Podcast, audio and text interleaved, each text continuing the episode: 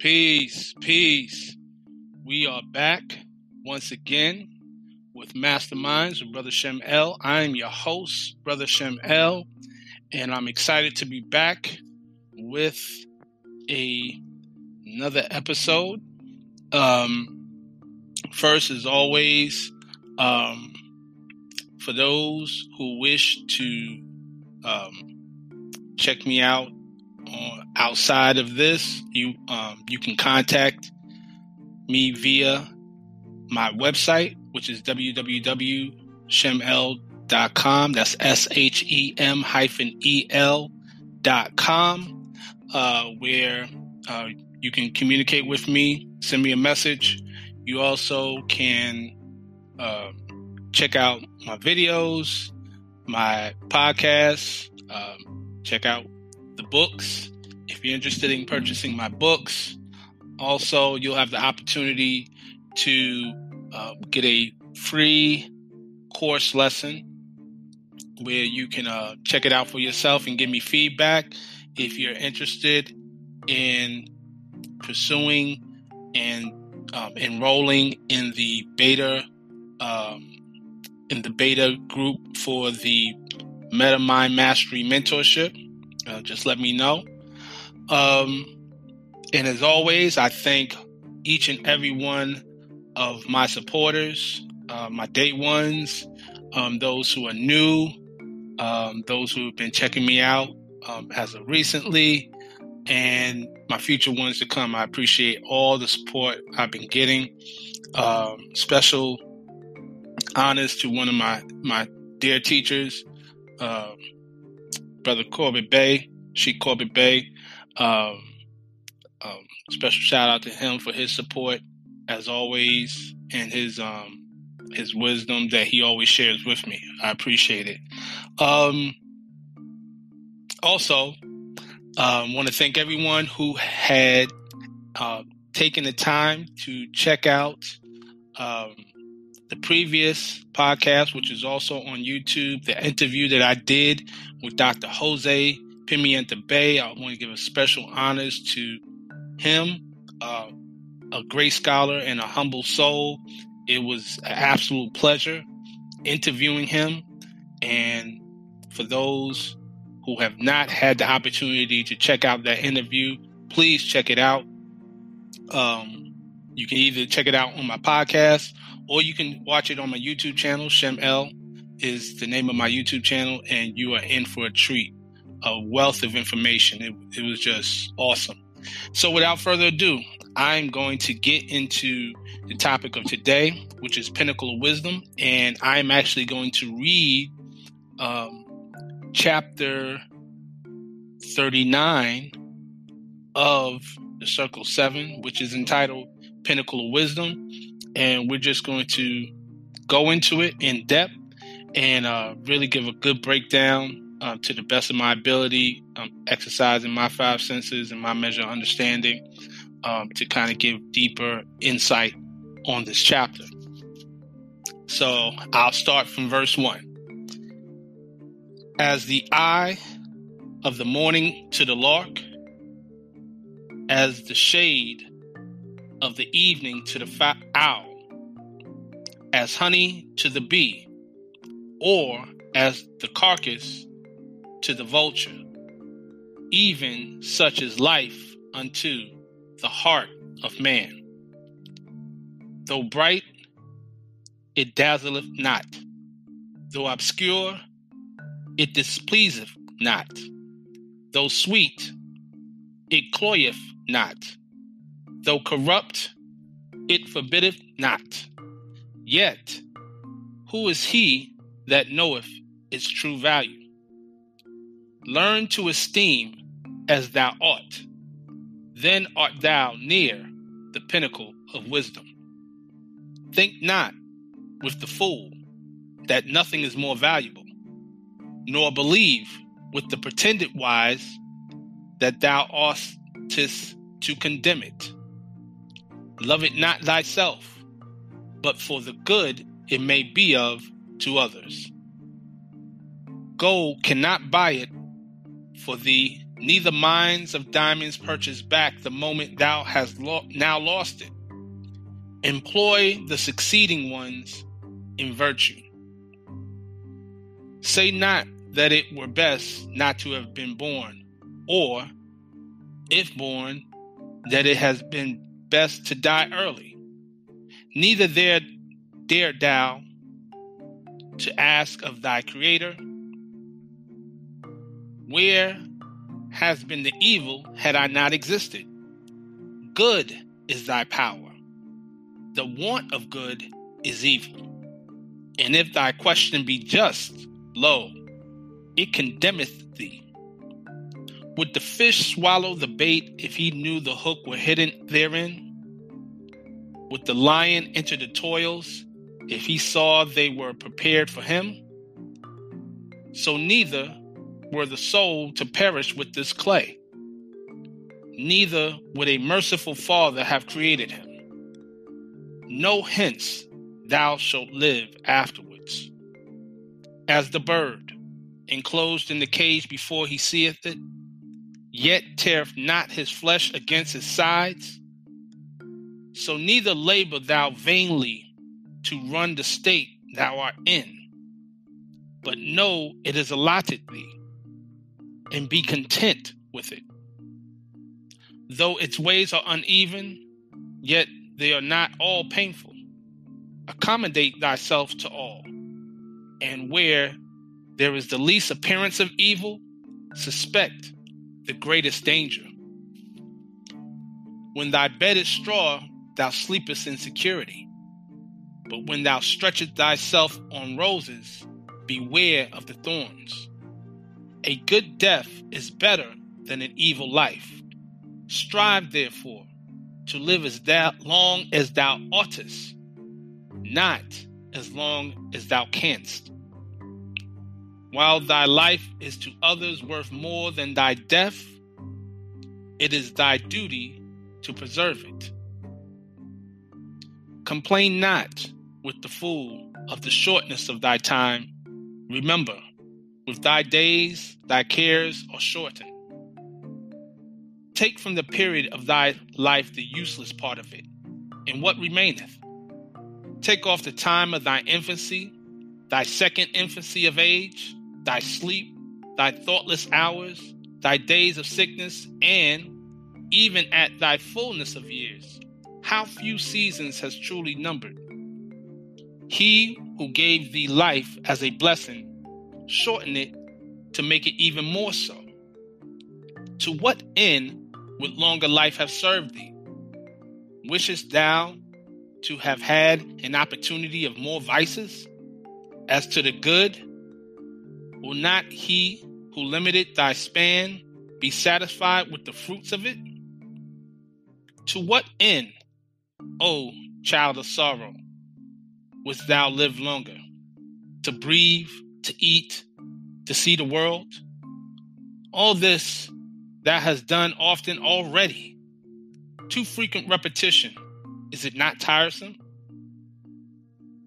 Or is it not superfluous? Wouldst thou improve thy wisdom and thy virtue? Alas, what art thou to know? Or who is it that shall teach thee? Badly thou employest the little thou hast. Dare not, therefore, to complain that the more is not given thee. Repine not at thy want of knowledge. It must perish within the grave. Be honest here. Thou shalt be wise hereafter. Say not unto the crow, Why numberest thou seven times thy Lord? Or to the fawn, Why are thine eyes to my to see my offspring a hundred generations? Are these to be compared with thee in the abuse of life? Are they riotous? Are they cruel? Are they ungrateful? Learn from them rather that innocence of manners are the path of good old age. Knowest thou to employ life better than these? Then less of it may suffice thee. Man, who dares enslave the world when he knows he can enjoy his tyranny but for a moment. What would he not aim at if he were immortal? Enough have thou of life, but regardless it's not. Thou art not in want of it, O man, but thou art prodigal. Thou threwest it lightly away, as if thou hast more than enough. And yet thou repinest that it is not gathered again unto thee. Know that it is not abundance which maketh rich, but economy. The wise continue to live from the, his first period. The fool is always beginning. Labor not after riches first, and think thou wilt afterwards enjoy them. He who neglected the present moment throweth away all that he hath. As the arrow passes through the heart while the warrior knew not that it was coming, so shall his life be taken away before he knoweth that he have it. What then is life that man should desire it? What? Breathing that he should covet it.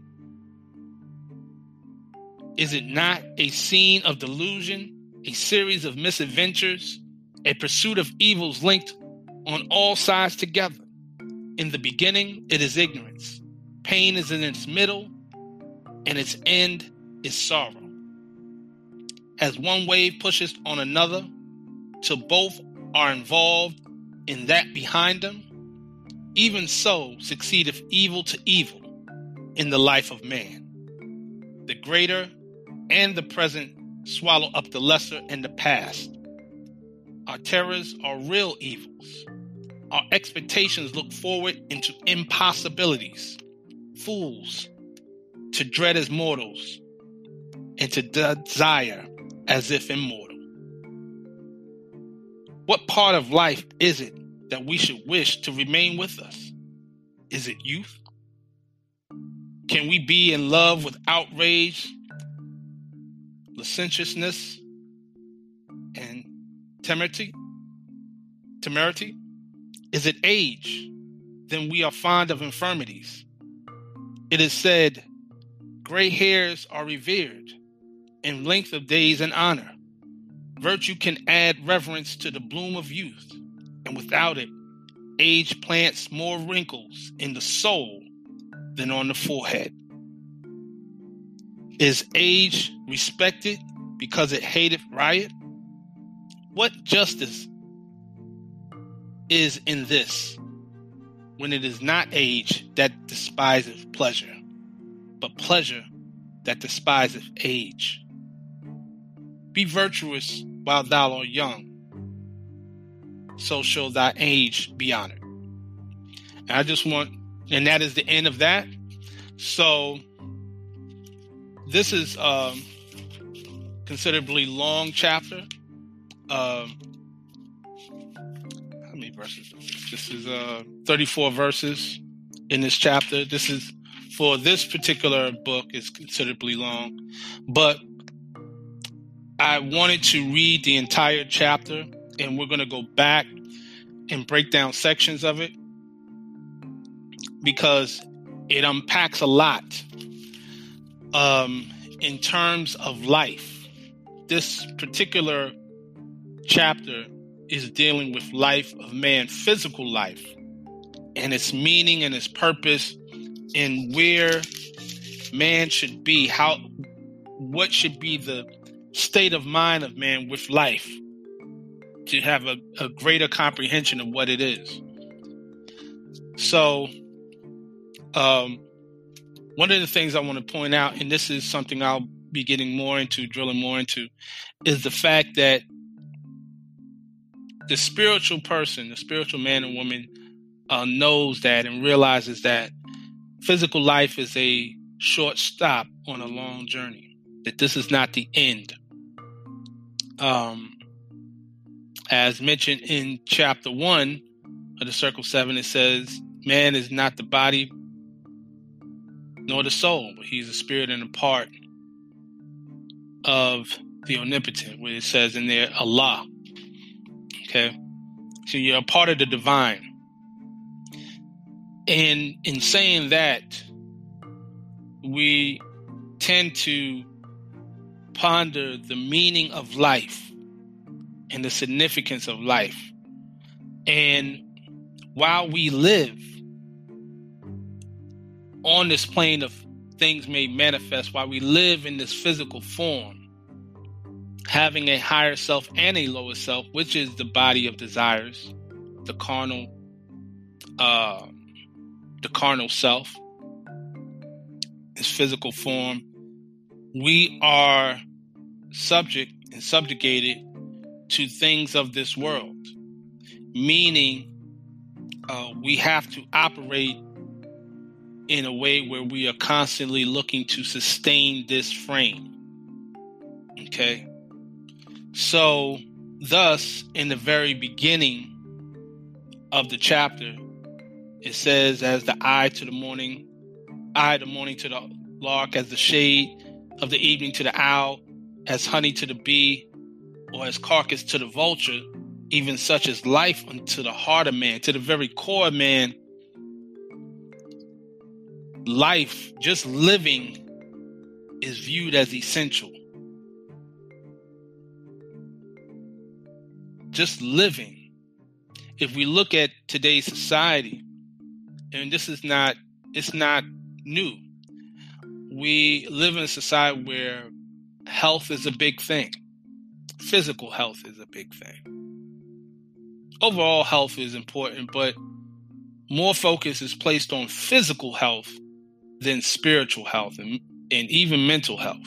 But definitely, like, for example, now there's a conversation about mental health because um, certain uh, Olympians have taken time off uh, from performing in the the events due to mental health. So where they're physically strong and they're revered for their physical prowess, mentally they're shattered, right? Well, nobody talks about the spiritual. And so, with that said, you'll see a lot of advertisements, a lot of promotions, a lot of things, focus shows that focus on physical health the new diet, the keto diet, the um, the new supplements to give you energy that uh, you know, you know, it's all natural, no GMOs, organic, whatever. And these things are have its place; they are important. But when it comes to the spiritual aspect, we tend to dismiss it we will even be more inclined to be, uh, I should say, be more invested in extraordinary capabilities of a physical aspect, but we'll and we'll buy into that. But when we speak of the spirit, we like, oh, that's that's that's unreal. That's a myth. It's not true. Um, it, it reminds me of um, I've been lately watching these Marvel um, shows on Netflix, and um, one of them is the Iron Fist, and um, and interestingly enough, the way they have the shows, all of them, all of these characters from these various different shows show up on each other's show from time to time. But the one particular character who who plays Iron Fist, he always talks about the chi, and the funny thing is that um, most of the time, more often than not, the character, the other characters from these other shows that he has the conversation with about Chi, even though they've seen um, amazing things, they can do amazing things. They they know all this. So, oh, but when he said, "Oh, it's a Chi," you know, it's a Chi in you. They, oh, that's hokey pocus. Right? They dismiss it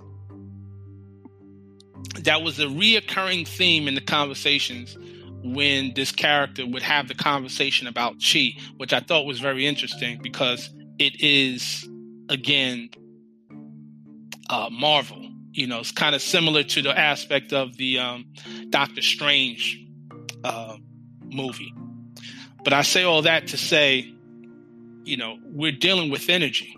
You know, a lot of this is dealing with energy that we we are not the general masses of us are not taking time to really explore.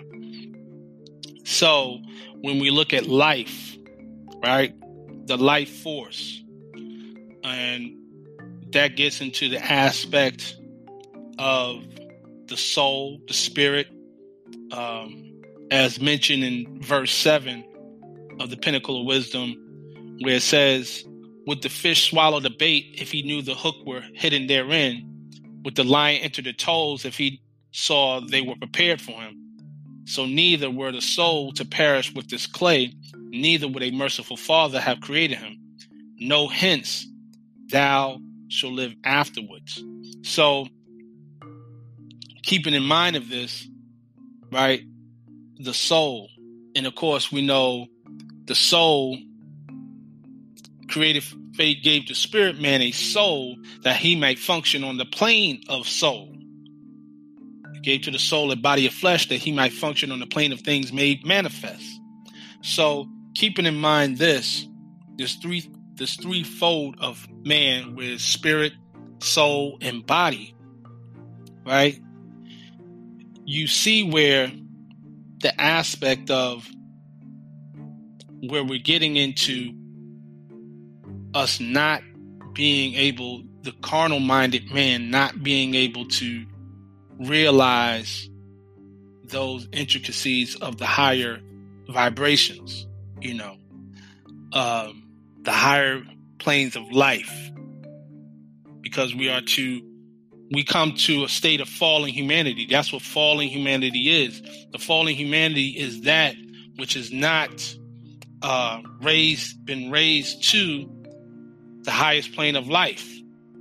You know, um, and that's the purpose of these lessons for that. So when you get into it and you think of this, I'll just give this real quick.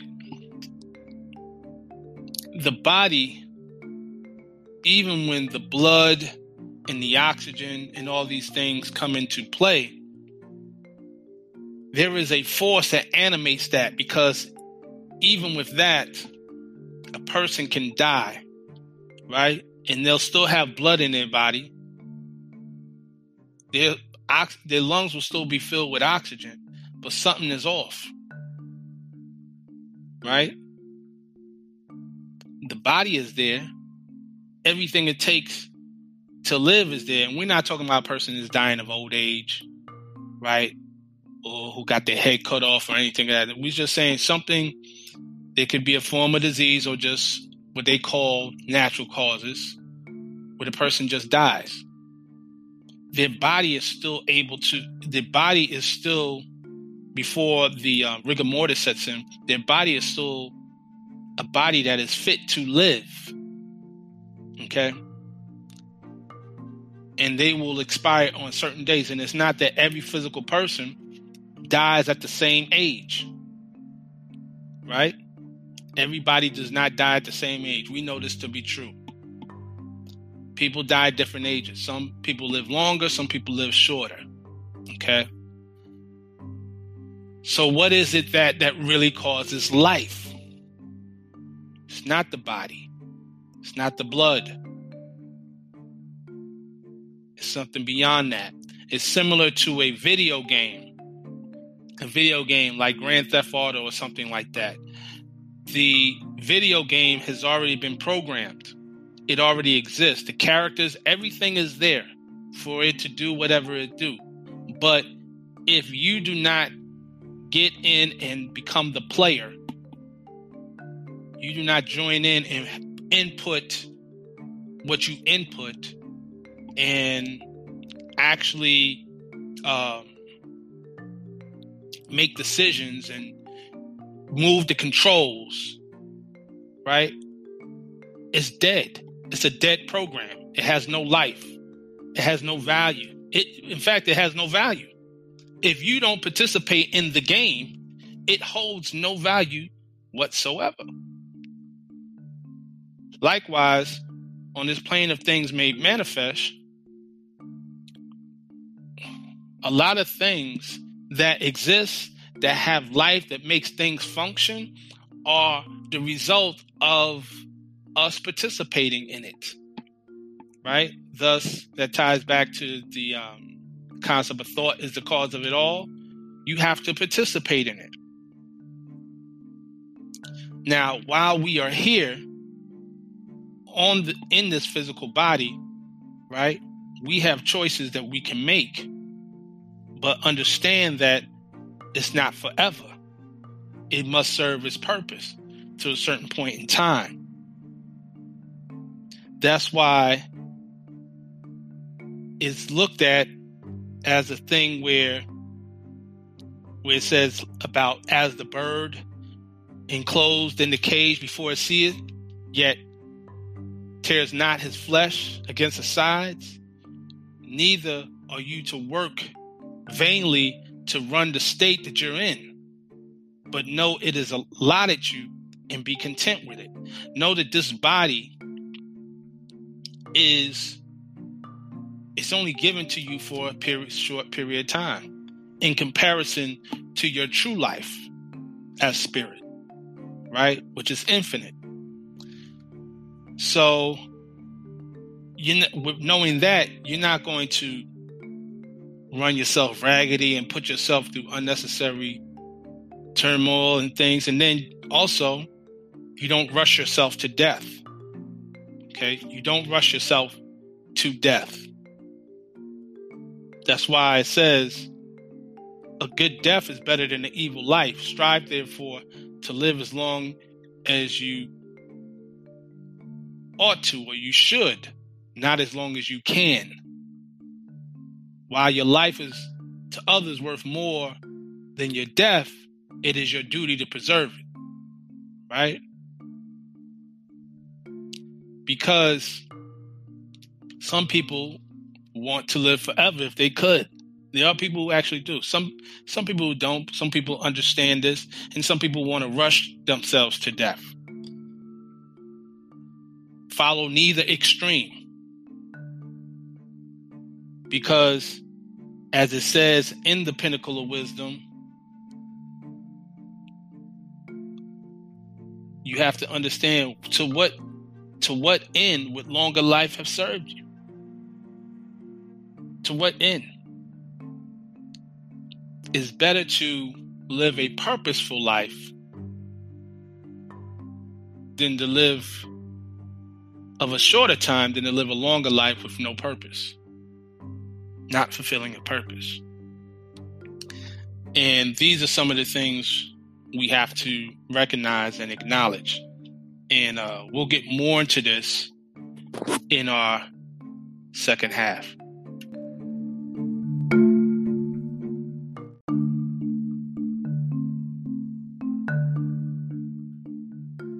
There is a common saying, well, it may not be that common, but it is a saying that comes out of uh, the church, which is based in the book of Revelations.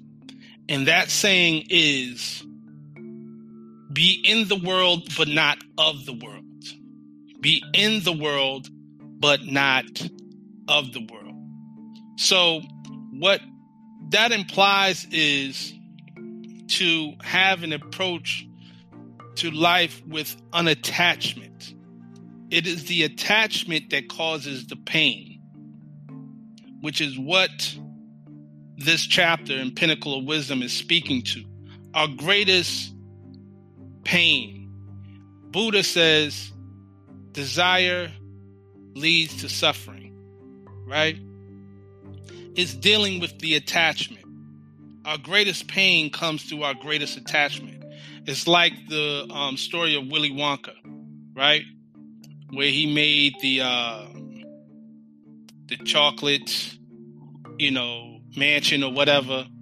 You know, he was told not to live in it, right? You can make it, but don't live in it. You know, Willy Wonka went in it to live in, and of course, it melted, right? Um, there's various stories that speak to this kind of thing, right?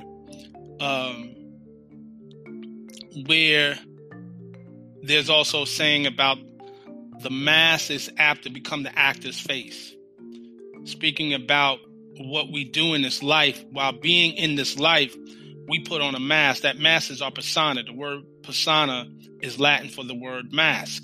So we put on this persona while on this plane of things made flesh, and it becomes apt to be our face, means we become attached to that persona. Right? There's many different stories that that will speak to that, where um, and it's a common thing. People get attached to titles. They get a new title and they really they start moving different. They start talking different. Their posture is different. You know, they take more pictures of themselves. All types of stuff. And this is the trick of humanity. You know, you, we hear about the statement of fallen humanity. Um, humanity is the fallen state. Humanity is not something to be raised in and of itself. It is the it is the fallen stage. You want to raise from being human to God man. Right? You was once God man and you became human. Now you want to raise above beyond human to go to God man. You feel what I'm saying? So you want to raise beyond humanity. That doesn't mean don't have compassion. That means don't have attachment. You can have a, you can be compassionate and empathetic with people, but you don't have to be so attached that they lead you down to their level of misery because misery loves company. That is the, the state of life.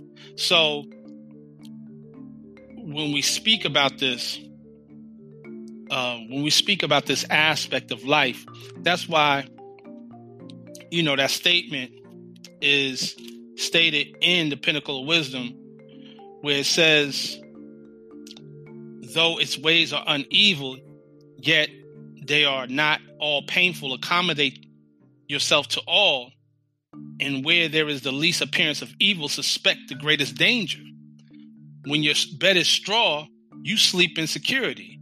But when you stretch yourself on a bed of roses, you have to beware of the thorns, right? Because at your most comfort, the comfort of these of the world eventually will provide will also be the scenario for your greatest pain.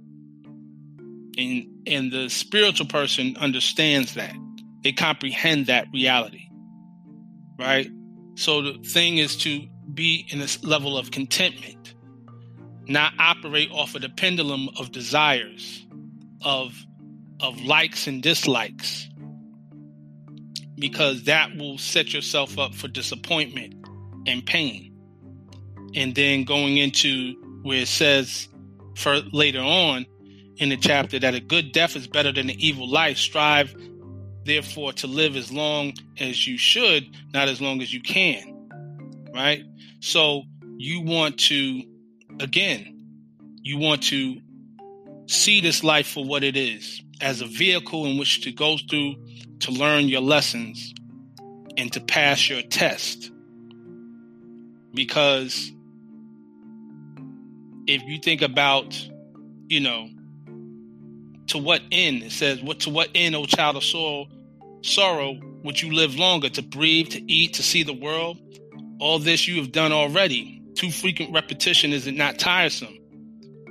Right? So, so many things that we do as human beings. We talk about the good old days.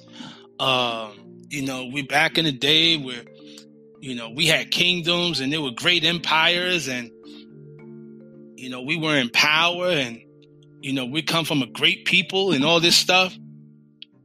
And there's a desire to recreate that somehow, some way, right?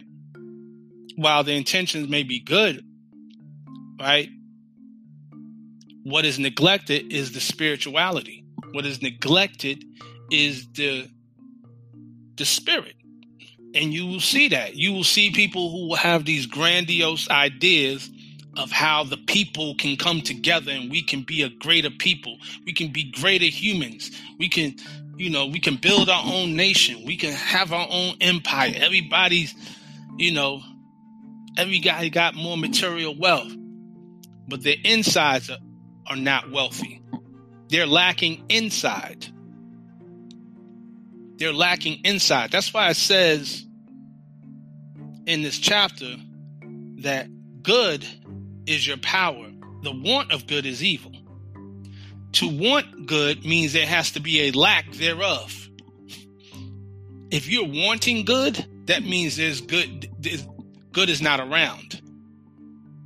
There's a lack. Want means lack. For you to want something, there has to be a lack thereof. And the good flows from within. It reminds me of that statement. It reminds me of the um the just going back to the Marvel theme. I watched Luke Cage. I watched um, both seasons, and at the end, Luke Cage. Um, for those who watched the show, you know he came up, came out of prison. You know he was sweeping floors at a barbershop. You know, but he had this special power even though you know he was just a nobody, he was working two jobs. You know, he wasn't really respected. He, he rose up the ranks pretty much by flexing his power, his abilities, and he became first. He became famous. That's how it started. It started with the fame. People he became known for fighting crime and all this stuff then eventually people wanted to invest in him. But what was interesting is that he got so deep that he ended up acquiring what they call Harlem's paradise. And keep keep the scenario: paradise is heaven. This is paradise was a club. so this club called Paradise, he inherited from a woman who was evil she was she was evil, but she gave it to him supposedly because he loved Harlem as much as she did. So in the end, he gets it's a spoiler alert for those who ain't seen it. So I'm I'm sorry if you've never seen Luke Cage. My apologies. But he gets it and he becomes he becomes the man of Harlem. He becomes that guy, right? But in the underworld but he, of course, he has a good heart. He's not trying to hurt nobody, but he's respected by all the gangsters. He's gangster now, basically. And the very last scene is when he goes into his office in the club and you hear the voice of his father. Person who played his father, and his father said, Good flows from within He said your power, you know, power flows from within, and it, it was relating it to the good in you, being good. You have the power within, and it was this whole thing about power. Power because his skin could bounce off bullets, or power being money, and all these things. And at the end, he's sitting alone, and he has this sad look on his face, and he's remembering what his father said that the power flows from within so, relating to all of this, right, and we know in a deeper metaphysical aspect, power is a manifest, it is a result of force, right? And power is an illusion. But my point of it is that we are so fixed on the aspect of wanting these things of the material world to define us rather than to already being defined and allow the material world to catch up. So, this is pretty much what this chapter speaks on when it asks that um, question in verse 16 to what end would longer life have served thee? You know, you know, to would you wish to have an opportunity of more vices? And as to the good, will not he, meaning the creator, who limited your lifespan, be satisfied with the fruits of it? See, there's a reason why people get old. The purpose of old age is to abstain from those vices, to abstain from those desires. You slow down, right? You're not trying to run the streets like you used to. But also, that goes ties into a phrase in the Bible um, about the end signs of the end of the world.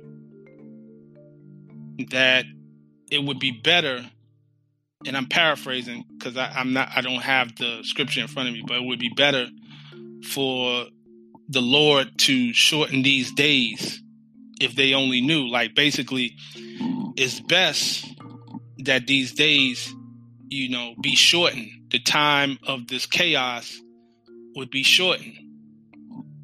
It's a mercy to do that. Because if not, you know, you know, people would it would even be worse. So we think about life you know the scenario that's the narrative that's given is that life you know we're supposed to try try anything there's that phrase you only live once which is a counterproductive phrase to say you only live once who came up with that statement first off because whoever came up with that statement is giving you the impression that your only life is your life on the physical plane. And that your life on the physical plane only happens one time. We won't even get into the reincarnation aspect because that's a whole other thing. But just to entertain, if that was the case, you only have one physical life, right? Once it's done, then what? Once it's done, then what? Meaning, the consciousness, if you're saying that the end of your very consciousness ends with the end of your life, then you wouldn't be conscious of what you did anyway. The only people who would be who would know of what you did because you're no longer in the state of consciousness, that being that you're dead, supposedly, allegedly, are those who are conscious and alive in the physical form. So it don't make a difference whether you do something once because it's because you only live once or not. It's a retarded statement. It's a remedial statement. But it's even more so dangerous because it for you to buy into that, it removes you from your true spirituality and the true life, which is the spiritual life. Because spirit man cannot die. The spirit cannot die the body does. So we have to have wisdom in that, right? And the ob- the observation of nature helps one come to that wisdom.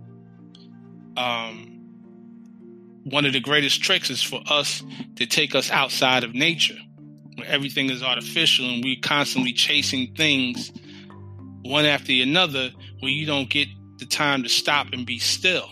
If you get the time to stop and be still and observe nature, it will open your world up to a, a, a world of possibilities, a, a wealth of possibilities, of realities, not even possibilities, realities of what life truly is beyond the physical. Because you'll get to be in tune with the cycle of life you'll get to realize that there's cycles in life. Like, for example, I myself, along with my wife, started a garden. Um, and one of the things we we are learning is that, which we knew, you were told we were told this, but we're experiencing it now. it's an experience. It's not just told to us. It's not just something we read. Is that food exists in cycles. All plant life exists in cycles, right? Um, to I'm to use the word crops. You have spring crops, summer crops, winter crops, fall crops. You have seasonal. There, there are seasonal um, plant life, seasonal food. Certain things are not, in that in ties in with us as human beings eating these things. You come to realize certain things are not supposed to be eaten year round. Certain things are not supposed to be eaten year round. They are not. By nature, according to nature. Yet and still we eat it. Orange is not supposed to be eaten in the dead of winter. To give the example because it couldn't survive. It couldn't survive naturally. An orange tree wouldn't produce oranges in winter for you to be able to eat it. It would have to be placed in an artificial in an artificial environment for it to even exist as such. Or you would have to import it from a place where the weather is more conducive. But you yourself are not in that environment. So you're eating out of environment and out of nature. Now, most of us are guilty of that, including myself. I'm just going to be honest about that. I'm not here to condemn anybody. I'm just speaking to a realization of how we've been so far removed from what is. And the trick has been to keep us in an artificial mindset, you know, everything is artificial. You know, everything, of course, you know, you can get this instant, that instant. Um, you know, you don't have to wait. You know, why do it now? You know, but we operate naturally off a cycle time. It's not linear, it's cyclical. So, that being said, that's what this speaks to. Um, you know, that's what this chapter speaks to. It speaks to cycle of life.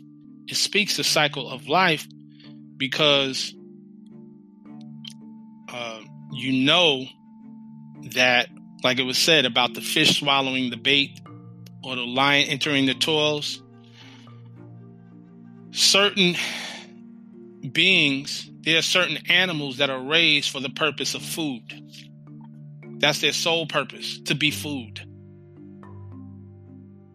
Yet and still, they exist. Most are not conscious of such a thing. And then there may be those that are and have are content with their fate. And then there are those who have come to that realization. I'm speaking of animals. And they they are of such a consciousness where they will do their best to escape that fate. Whether they succeed or not is to be determined. It is the same with human beings it is the same with human beings. Some of us, through this programming and this matrix, are nothing more than a food source for the quote unquote gods, your food for the gods, but not necessarily food source in a sense, not necessarily is it always a food source from a physical standpoint, that may happen too because cannibalism does exist. It is real. Human organ tra- uh, human organ trafficking does exist. It is real. Right? We've heard all the stories. We we don't have to get deep into that. You can do your own research. It is real. However, on a higher plane, it could be the, and it is your your mental, emotional, and spiritual energy is the food source. Your mental, your emotional, and your spiritual energy is the food source for these psychic vampires, these these higher principalities and high places, if you will, that feed off of it. Some call it the Leviathan force, um, Luciferian, whatever term you want to use. They exist. And the greatest tool that is used to keep you raised like a farm raised uh, animal is the feeding of media, the media feed. The media feed is like chicken feed.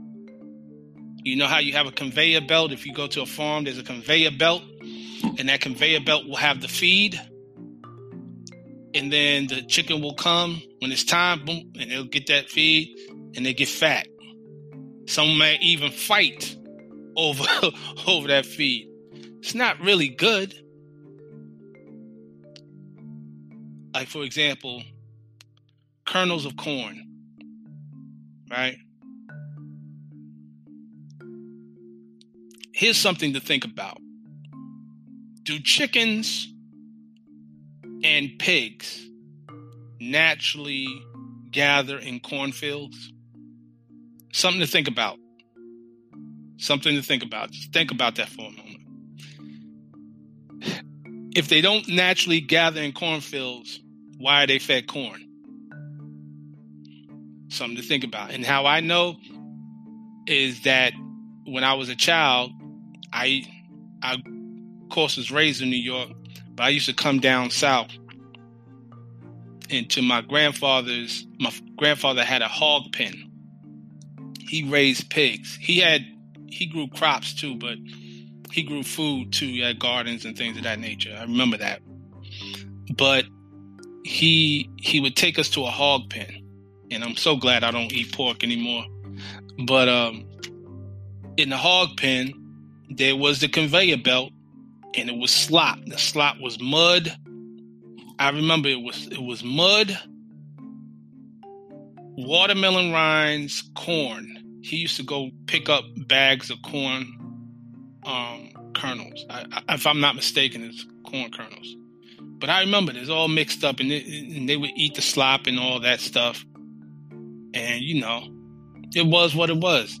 But as a as an adult, as I grow grew older and come to, I just think about like they only ate it because it was fed to them. That's not something they would naturally eat.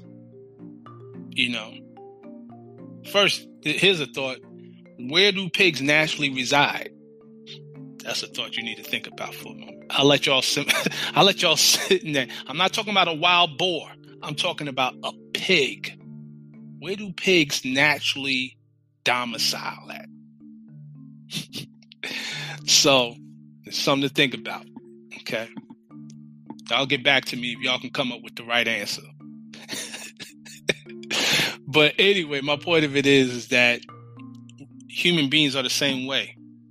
Human beings are taking this these media bites from all forms, not just you know your CNNs and stuff, social media too, all of it, and we're only eating it because it's fed to us.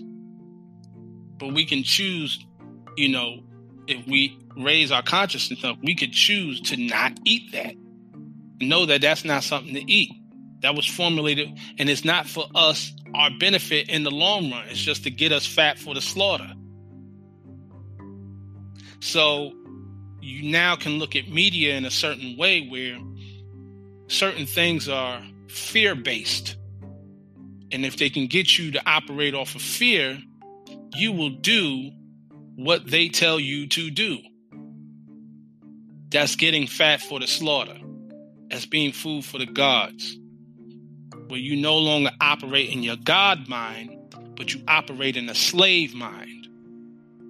See, uh, Noble Drew Ali, he talked about being redeemed from mental slavery because he already knew the physical slavery was over. He said he come to redeem you from mental slavery. And mental slavery is worse than physical slavery. You may not want to accept it or believe it, but it's the truth. And mental slavery still goes on to this day. And that is what we need to be emancipated from. Marcus Garvey said, Emancipate yourselves from mental slavery. None but ourselves can free our minds. Emancipate yourself from mental slavery. None but ourselves can free our minds. It is the self that frees the mind. That goes deeper than what you thought. It's like but ourselves can free our minds. He made a distinction between yourself and the mind. The self is what frees the mind, not the other way around. It's not the mind that frees the self. It is the self that frees the mind. The self is higher than the mind. You are not mind, you have a mind. Your higher self, your true self, you, you must learn to operate beyond the mind to control the mind, thus master the mind, thus being a master mind. And that's what these episodes are all about. So that, you know, we will not be caught in the aspect of mortality and immortality. We'll live, it, it's beyond that. Because we're not caught in the illusions of the world. Right? That's why it said in that circle seven, said, What then is life that man should desire it? What is breathing that he should covet it? Is it not a scene of delusion, a series of misadventures, a pursuit of evils linked on all sides together? In the beginning, it is ignorance, pain is in its middle, and its end is sorrow. See, in a sense, life is a direct reflection of the omnipotent right? Just as the lower self is a reflection of the higher self distorted by the murky ethers of the flesh. So we have to we have to get to that divine state, right? Just as the video game is a reflection, the scene on Grand Theft Auto is a reflection of what happens in what we call the real, quote unquote, real world. We got to get to our real selves and become one with the omnipotent that's where the reality is. That is truth. And truth is art. So that concludes this episode. And I thank you all for listening in. And until next time, peace and love.